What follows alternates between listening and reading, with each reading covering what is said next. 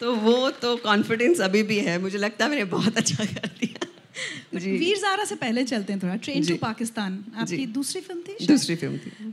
उससे जस्ट पहले का जो जैसे आपने ये तो कहा बाईस फ़िल्में बट आज देखकर ऐसा लगता है कि ठीक है आसानी से निकल गया होगा। वो जो मुश्किल वक्त बहुत सारे लोग जो हर दिन जाते हैं मुंबई में कि एक्टर बनेंगे सीधे वो जो उस दौर से गुजरते हैं उसके बारे में थोड़ा बताइए कोई किस्सा?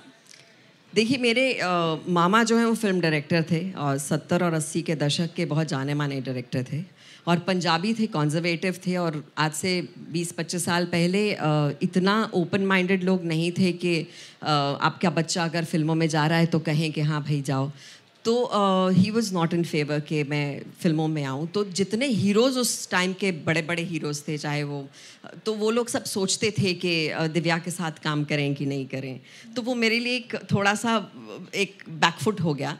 लेकिन फिर एक दिन मेरी माँ ने मुझे अगेन माई मदर एक दिन घर लेकर दिया कि, ये लो भाई, जुहू एरिया में तुम्हारा घर है।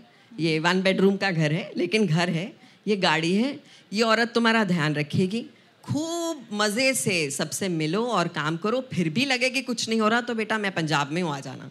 सो सो वैसे मेरी ज़िंदगी शुरू हुई एंड uh, चलता गया सिलसिला लेकिन बहुत सारी लड़कियाँ हैं जो आती हैं उन्हें मालूम ही नहीं होता। बीच के जो लोग होते हैं ना रिचा वो कई बार बहुत मिसगाइड कर देते हैं। आपको उन इंसानों उन डायरेक्टर्स प्रोड्यूसर्स राइटर्स तक पहुँचने ही नहीं देते। बीच में आप कहीं गुम जाते हैं और आप इतने भोले होते हैं कि आपको मालूम ही नहीं होता आप लोगों पर विश्वास करते हैं। और अगर आपका अच्छा सपोर्ट सिस्टम नहीं है तो गुमने के बहुत सारे चांसेस हैं। तो मैं तो कहती हूँ उसे बी ऑल एंड ऑल ना बना के फिर भी एक जज्बा रखना वो एक बैलेंस होता है। कि आप इसको एक टाइम लिमिट इस इस प्रोफेशन को आप टाइम लिमिट नहीं दे सकते कि भाई मैं दो साल देखूँगी फिर चली जाऊँगी। क्या पता दो साल के बाद यहाँ तो करियर ही छः सात साल बाद आपको लगता है कि आप न्यू कमर हैं क्योंकि तब आप अपना एक फाउंडेशन एक बेस बनाते हैं। तो एक ट्रायल एंड एरर लर्निंग है और सबकी अपनी जर्नी है सबकी अलग मुख्तलिफ़ जर्नी है। यहाँ पर किसी की कहानी किसी से नहीं मिल सकती। सो सो अपनी ही गलतियों से सीखते जाएँ और उन्हें एंजॉय करते जाएँ और एक जो वो जोश है और एक जो वो जज्बा है उसे कभी टूटने ना दें। निराश ना हो। निराश ना हो। और जब आपको बड़ा नाम बनता देखने के इंतज़ार में आपकी माँ ने एक बड़ी खूबसूरत कविता लिखी थी। मैं चाहती हूँ अगर आज आप हम सबके साथ वो शेयर करें। तो जब कोई सेट होने की कोशिश कर रहा होता है तो दिल्ली में भी होता होगा पंजाब में भी होता है। कि लोगों को बहुत क्यूरियोसिटी होती है कि भाई, क्या चल रहा है आजकल? तुम्हारी बच्ची कौन सी फ़िल्म में आ रही है? तो मेरी माँ बोल देती थी, इस फ़िल्म में अच्छा हमने तो नाम भी नहीं सुना, कब आएगी? तो वो थोड़ा सा डिसअपॉइंट हो जाती थी मेरी माँ और लिखती थी, जैसा मैंने कहा, कोई था नहीं शेयर करने के लिए। तो ये उनकी किताब है, तन्हाइयाँ, जो उनकी ज़िंदगी को बखूबी एक्सप्लेन भी करती है। एक कविता उन्होंने लिखी, अखबार, वो मैं आपको पढ़कर सुनाती हूँ। आज फिर अखबार आया है। रोज़ की तरह झट से उठाया, देखा और फेंक दिया। कोई तेरी खबर हो तो पढ़ूं, कोई तेरी तस्वीर हो तो देखूँ। वरना अखबार के इन अक्षरों में मेरे लिए क्या रखा है? मेरे लिए दुनिया की खबर तुम ही से है। तुम हो इन अक्षरों में तो खबरें हैं। तुम हो इस दुनिया में तो दुनिया है। तुम्हारे सिवा कोई और खबर मैं क्या समझूं? तुम्हारे सिवा कोई और तस्वीर मैं क्या देखूँ?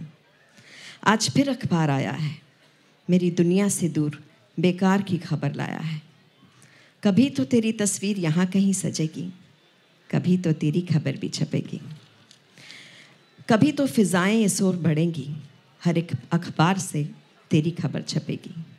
पर अभी इन खबरों का क्या करूँ, जिसमें तेरी कोई बात नहीं? एक आस है बहुत दूर कहीं एक ख्वाब है बहुत दूर कहीं। एक वादा है बहुत दूर कहीं।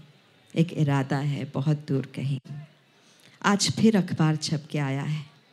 कल भी अखबार छप के आएगा। मेरी उम्मीदों के सुनहरे सपने हर पन्ने पे छप जाएँगे। तेरी खबर लेकर तेरी तस्वीर सजाएँगे। वो कल अब और दूर नहीं। वो कल कभी तो आएगा। कल फिर अखबार आएगा।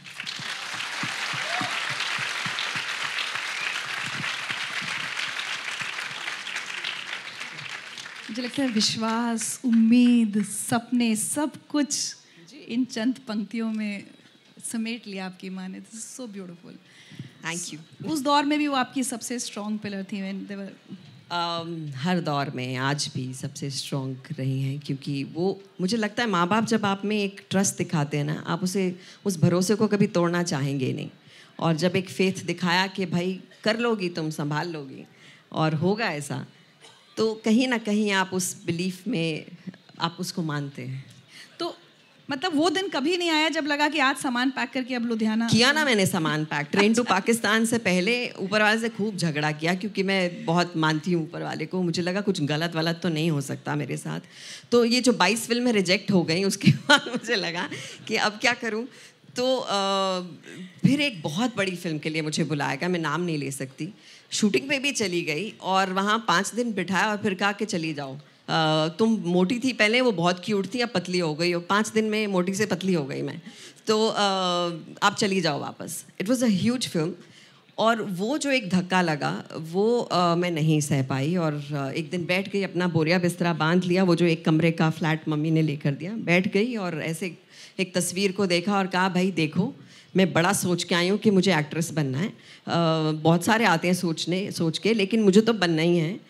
अगर आपने मेरा साथ देना है तो मुझे अभी रोक लो नहीं तो मैं कल जा रही हूँ।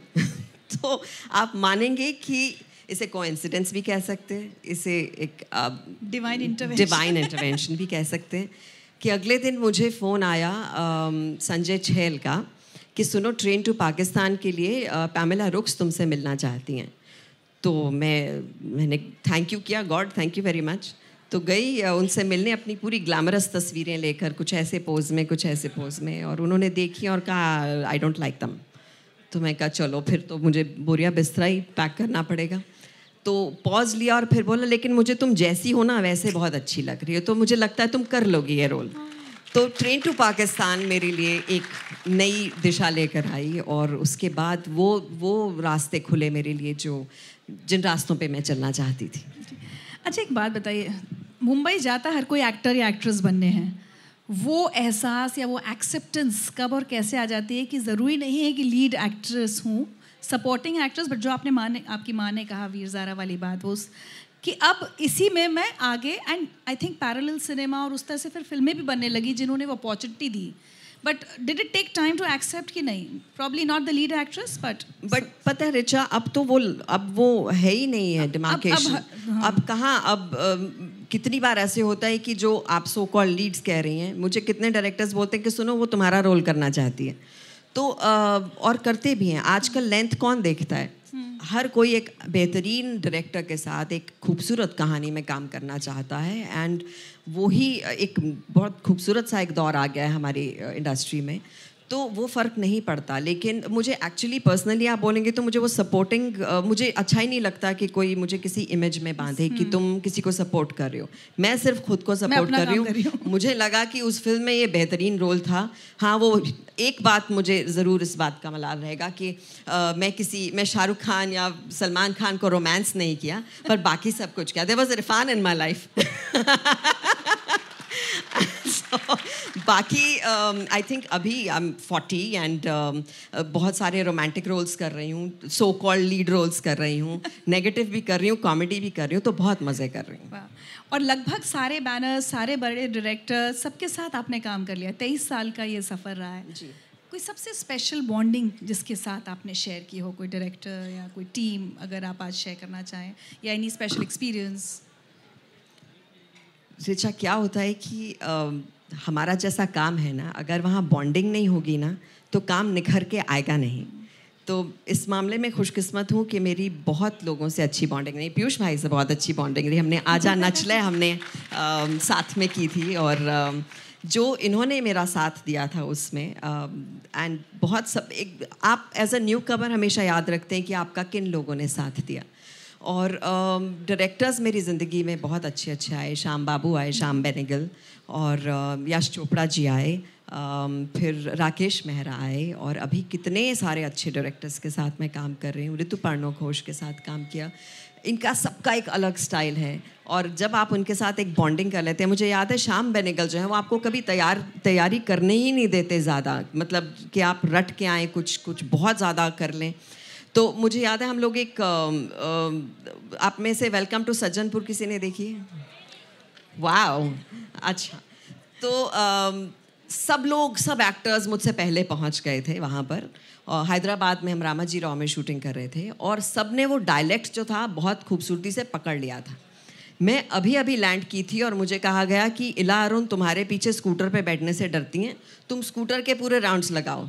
तो मैंने कहा कि, मुझे तो अभी ये भाषा सीखनी है, ये डायलैक्ट मैंने अभी सीखा नहीं है। तो बोले, आ जाएगा, भाषा आ जाएगी, तुम चिंता नहीं करो, तुम स्कूटर चलाना सीख लो। तो और सब जगह स्पॉट बॉयज़ खड़े किए, कहीं गिर गई तो उठा लेंगे। तो वो स्कूटर का सीन हो गया जब मेरा पहला टॉकी सीन था। तो डायलेक्ट मैंने एक बहुत खूबसूरत चीज़ देखी है कि आप जब लोगों को बात करते सुनते हैं ना आप मुझे लगता है एक घंटा उन्हें सुन लें वो कहीं ना कहीं आपके जहन में बैठ जाता है और आप उसी तरह बात करने लगते हैं। आप देखेंगे कोई अमेरिका से वापस आता है तो उनको एक्सेंट आ जाता है एक। तो आप कहते हैं तुम क्यों अंग्रेज़ हो गए? वो कहीं ना कहीं आप उनकी तरह बोलना शुरू कर जाते हैं।